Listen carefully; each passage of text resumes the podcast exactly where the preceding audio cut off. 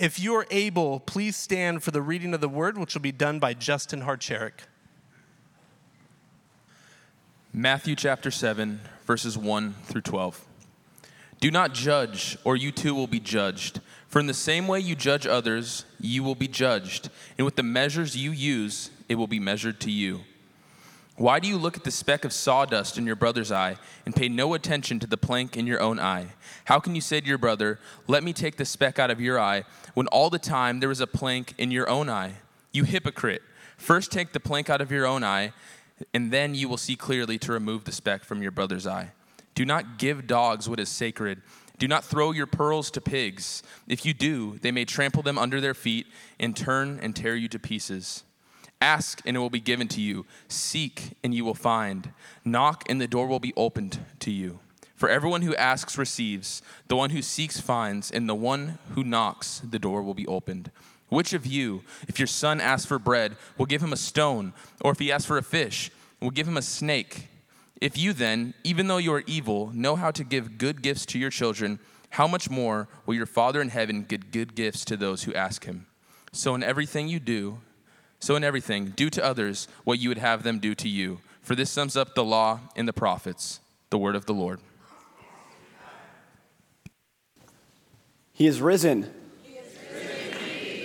Still true today. Just wanted to make sure we understood that. You know, we get the chance to every Sunday come in and, and celebrate the resurrection and celebrate our, our resurrected Jesus Christ, our, our Lord. And so, uh, what an exciting thing it is to do each and every Sunday. Yesterday, I got to celebrate something very different. Um, I got to go to the Kings Warriors playoff game. Thank you. Thank you. Appreciate that. And, uh, and, and, and, yeah, I mean, I've, I've said it before. I'm a, I'm a huge Kings fan. I was actually at the last Kings playoff game 17 years ago, and so I uh, got to be there again, which was a ton of fun. But as the game, as the game wrapped up and the Kings won at really at the, at the last minute, you know, everything just went crazy in the arena and everyone is high-fiving. And like when the, when the final buzzer went off, like I had 18,000 best friends all of a sudden.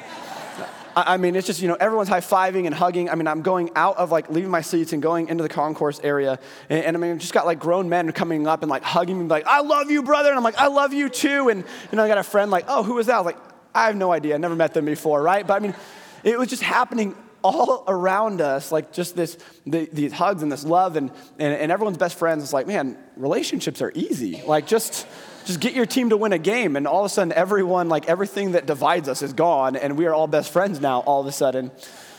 And while that may be true in that moment, the reality is, is that relationships are very difficult. They're very challenging. And while we are constantly in relationships and they're all around us, it, can be a great deal of effort. And sometimes I wonder if it's because, you know, we have relationships with so many people now. We're so connected, and yet things tell us that we are more lonely than ever before. And we, we take these relationships that are online and we act as if they are real and we forget how to interact with real people. As a matter of fact, there was a time where I met someone and they reminded me of a friend of mine. And, you know, everything they did, the way they talked, their mannerisms, like all this stuff just reminded me of a friend. But I couldn't remember which friend they reminded me of. And it was really frustrating because I was like, I know this person so well. Like everything they're doing, I'm like, is exactly like my friend. Why can I not think of which friend they're like?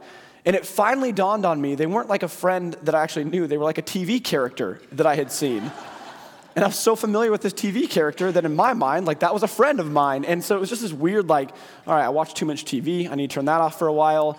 Um, but we have all of these relationships online and these connections to people, and, and, and yet it doesn't tell the full story. And so when we really interact with people, it becomes challenging. And we see all around us, we see bad interactions with people. I mean, we see anger and fighting and people just yelling at each other. We see all these videos of people yelling and screaming about just crazy things and cancel culture and so many different things. It's like we've forgotten how to relate to one another.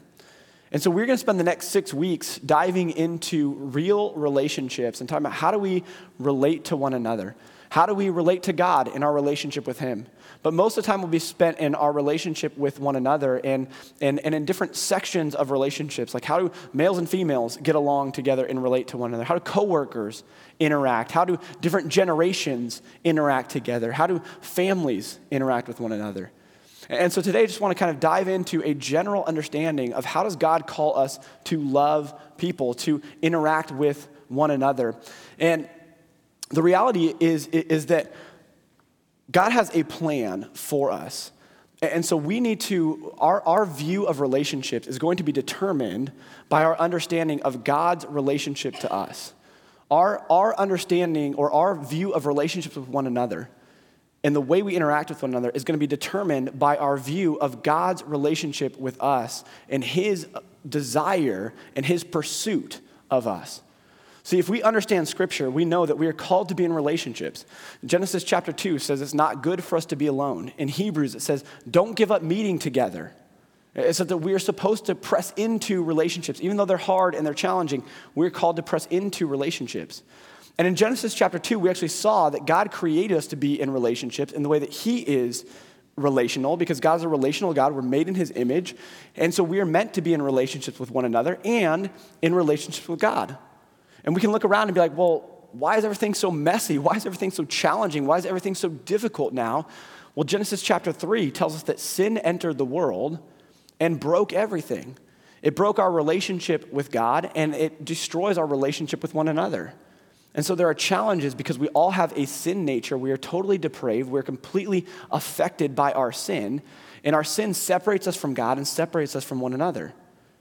But God, in his infinite, amazing love for us, stepped down into the world, pursued us, gave his life for us, gave the ultimate sacrifice to bring us back into relationship with him. That's God's love for us.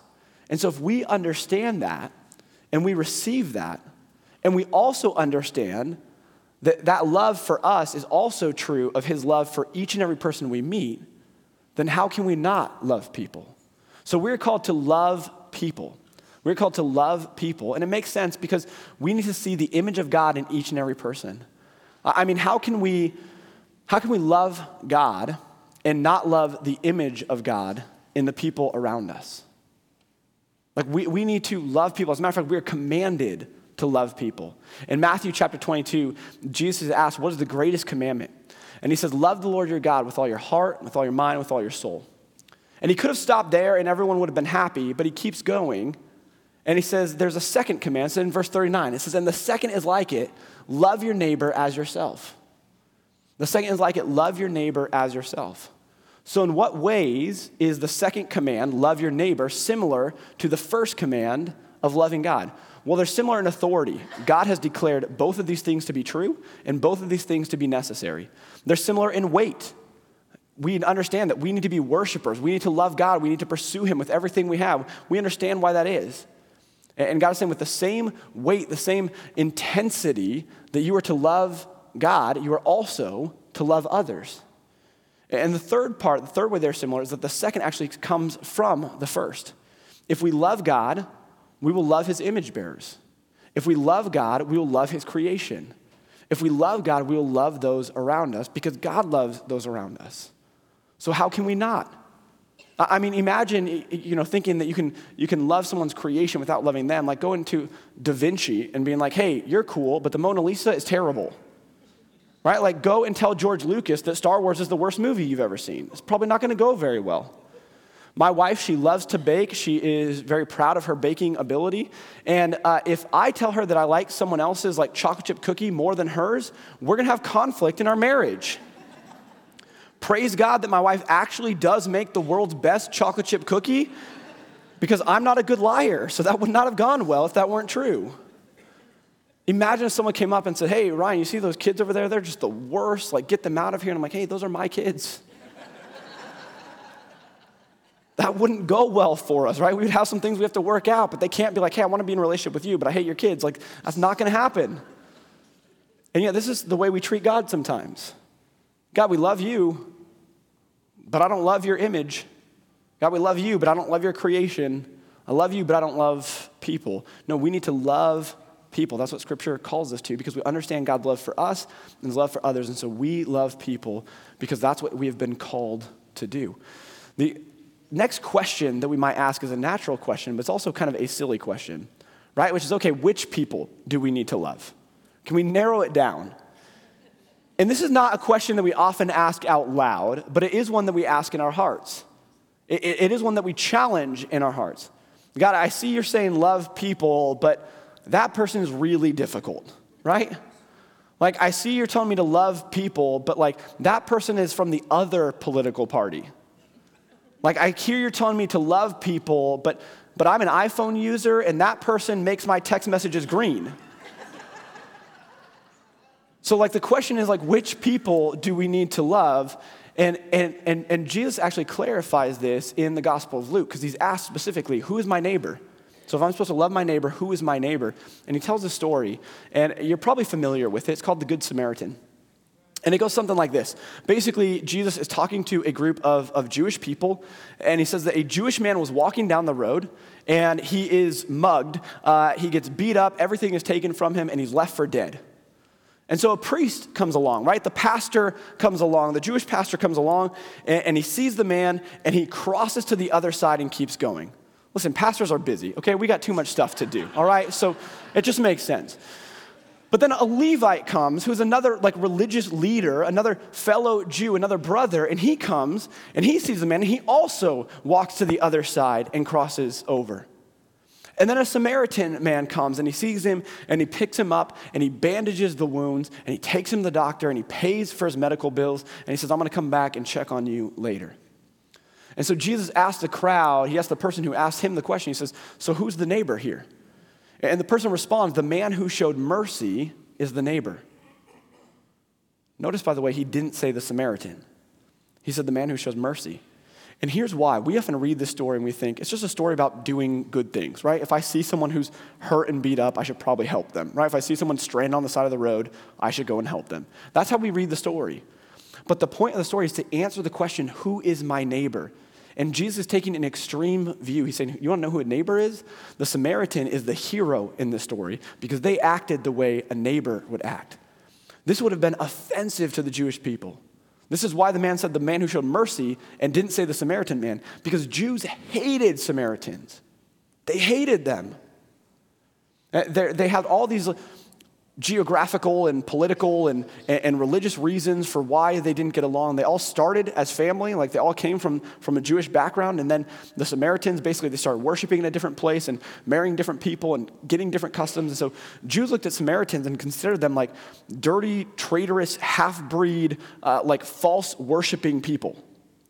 They had laws that they couldn't be in their house. Like, and if there was a straight line from where they need to go or from where they were to where they need to go, and it went through Samaria, they wouldn't take it. They'd go around Samaria just to, to stay away from that, that filth that was in Samaria. And Jesus made the Samaritans, the enemy, the good guy. And the point of the story is that we are supposed to love all people, no exceptions. Love all people. That's what Jesus is saying. Everyone you come in contact with is a neighbor. So, yes, those people that you get along with really well, they're your neighbors. Great, love them.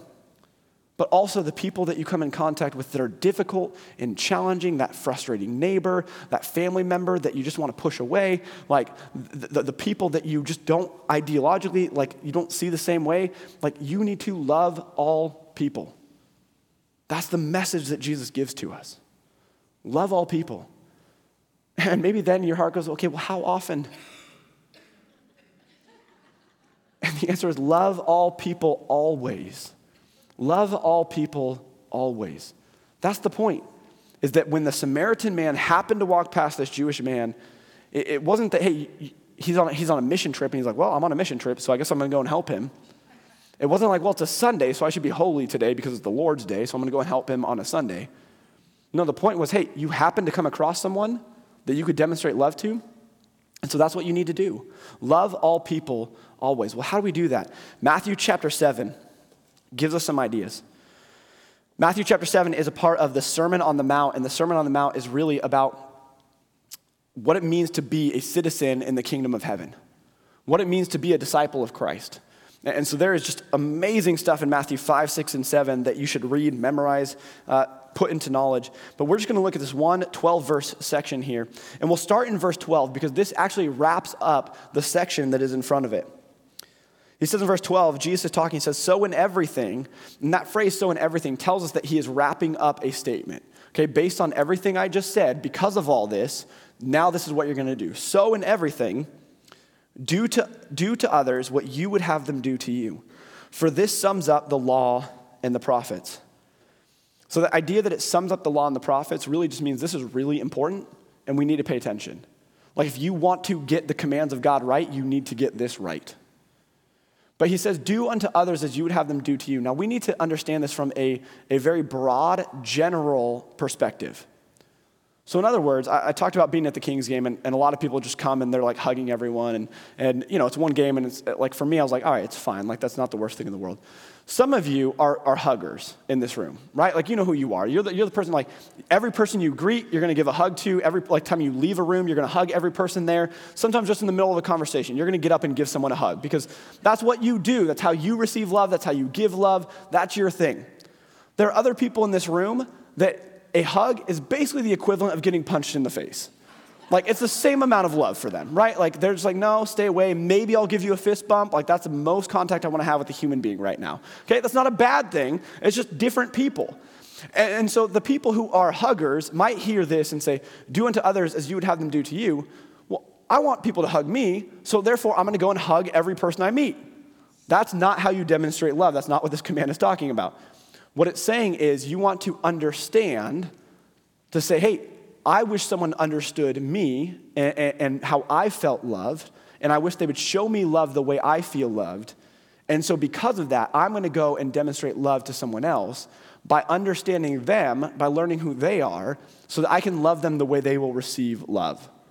Right? There's a reason why we have like Enneagram and DISC tests and all these different profile things because people are wired differently and we should seek to understand who people are so we can love them the way that they want to feel or the way they will feel love. That's what we are called to do. So there are some specifics here in the chapter, starting in verse 1. Do not judge, or you will be judged. From the same way you judge others, you will be judged, and with the measure you use, it will be measured to you. So we're hearing this language on the negative side of things of hey, we heard the positive, do to others what you would have them do to you. Now we're hearing, hey, don't judge, because if you, if you judge, then you're going to be judged by the same standard. So again, do to others what you want done to you, or don't do to them what you don't want done to you. And many people, they don't want to be judged, right? But we do need to understand what it means to be judged because it's a very popular thing in our culture to say, you can't judge me, you have to approve of everything that I am. And we're actually not called to approve of people.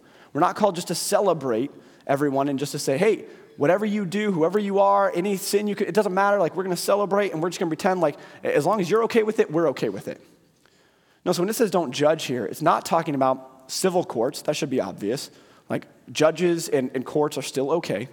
It's not talking about church discipline or doctrinal issues. Like, we still have to have standards that are met in the church and make sure that people hold to these standards.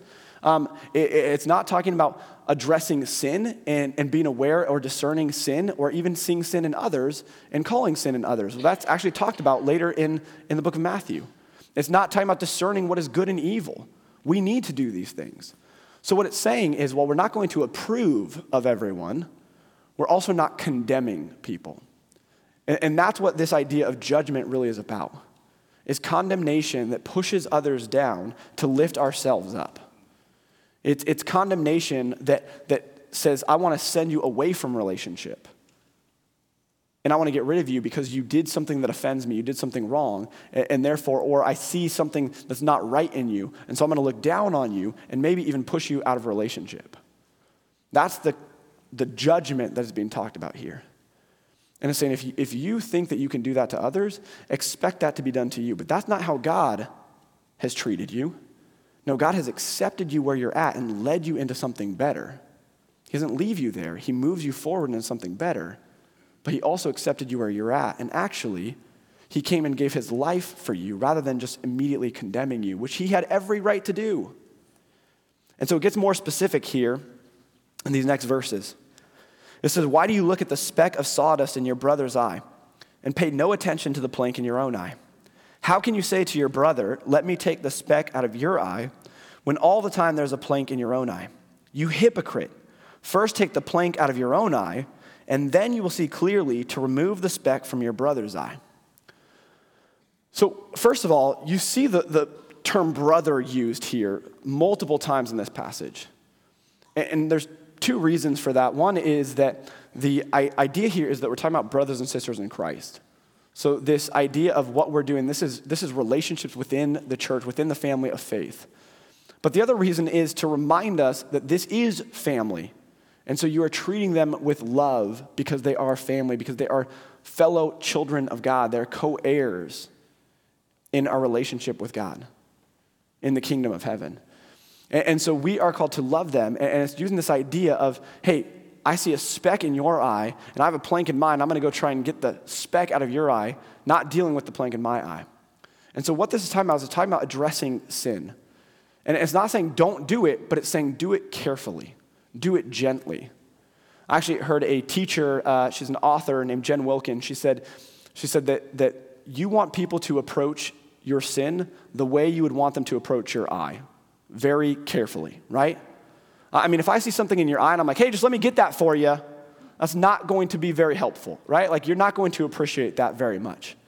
But if I make sure my eyes are clear and I make sure that I have the right space and I come and say, hey, listen, I see something in your eye. Can I come and, and, and get that for you? Can I come and help you with that? Um, you might be more willing to let me into that conversation.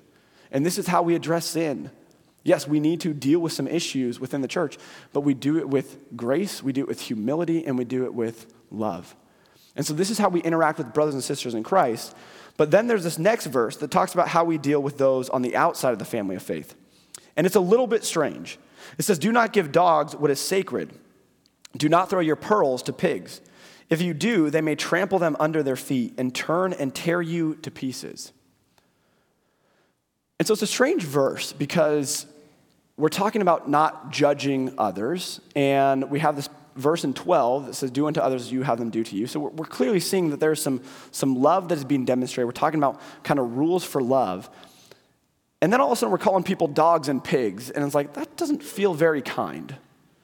But there's some imagery here that is really important.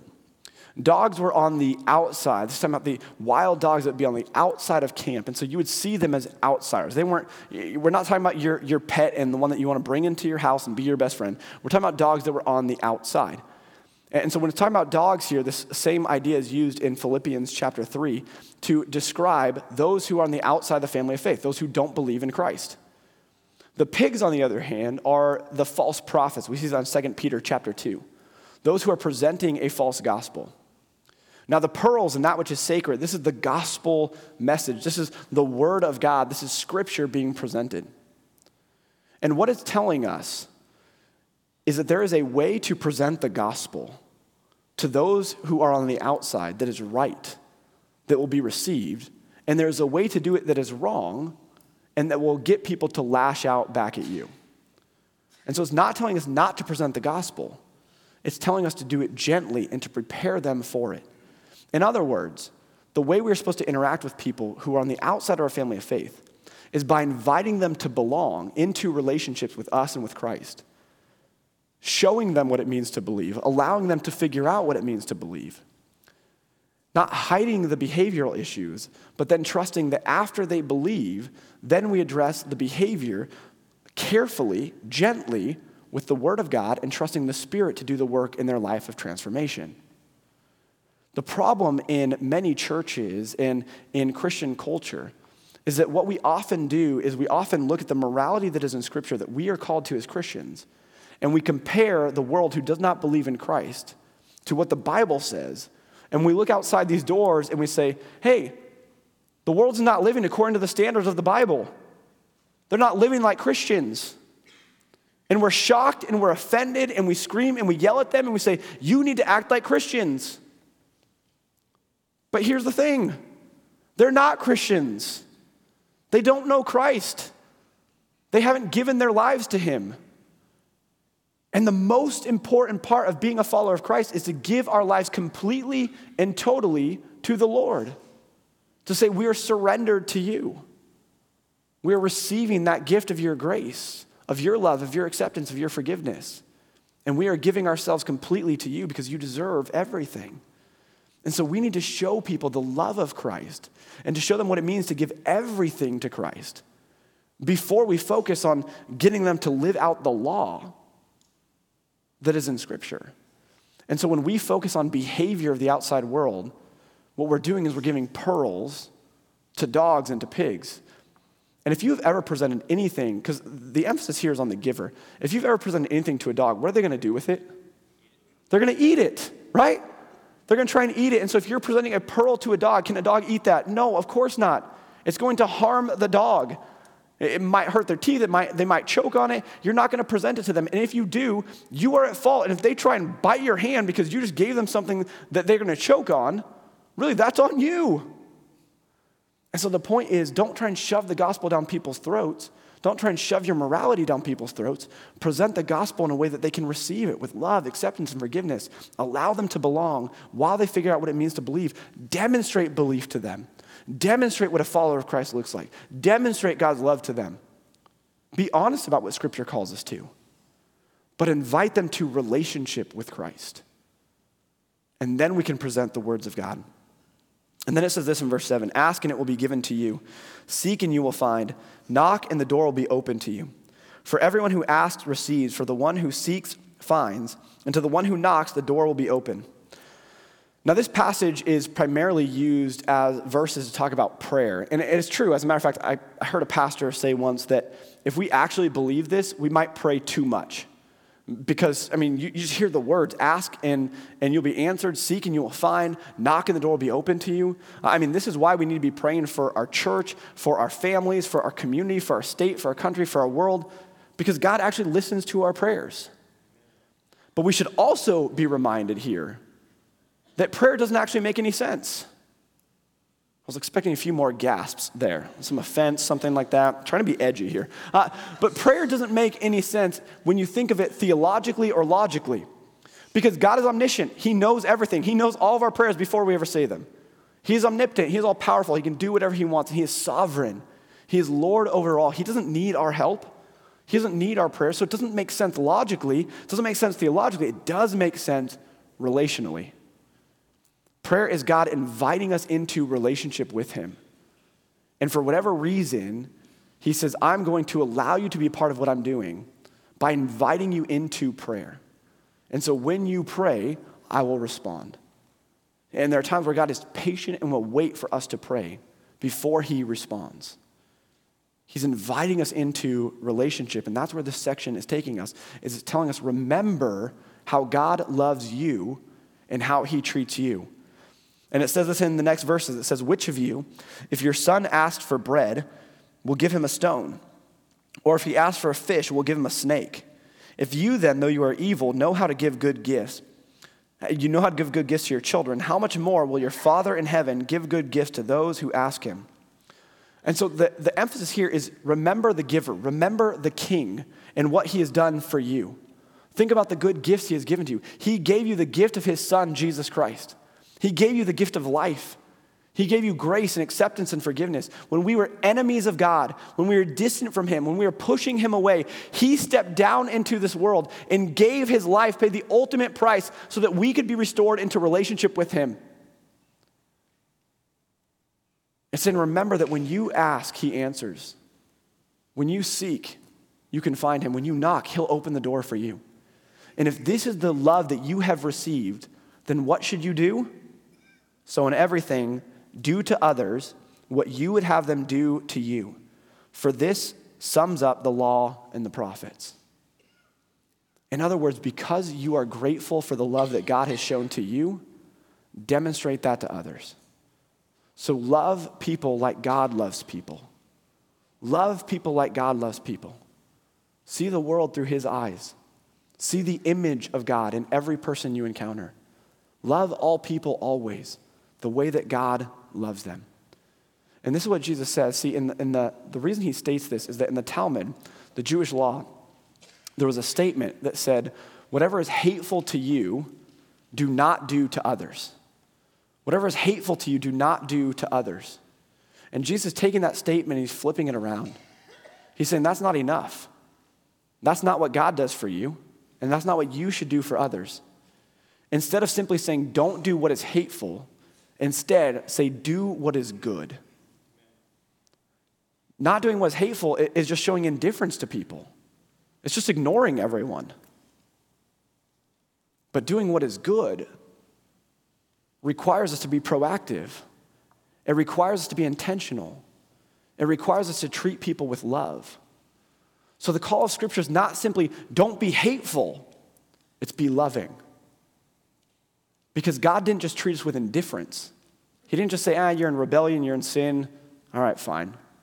I'll just pretend like you don't exist.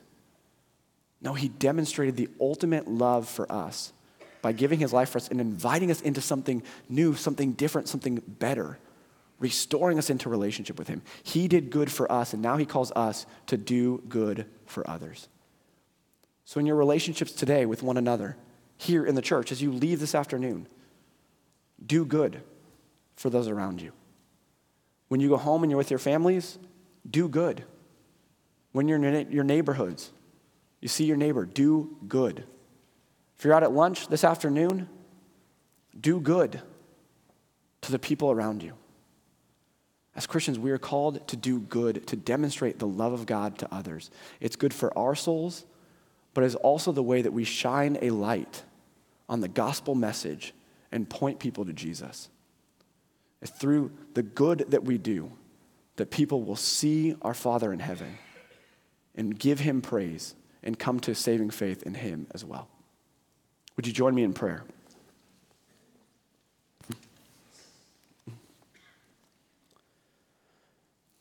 As we get ready to pray, with your eyes closed, I just want you to picture the people in your life.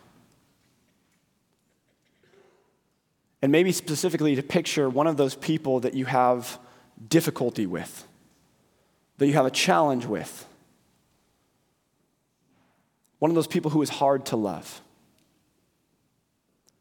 And as you picture that person's face, I want you to think of what good you can do for them. We are called to do the most good, to love all people always.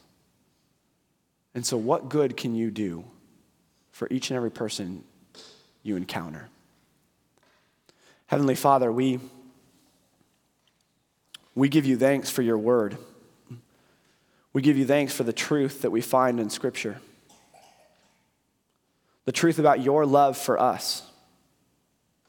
God, you so loved the world, you so loved each and every one of us that you gave, you gave us your Son so that whoever believes in him shall not perish, but shall have eternal life.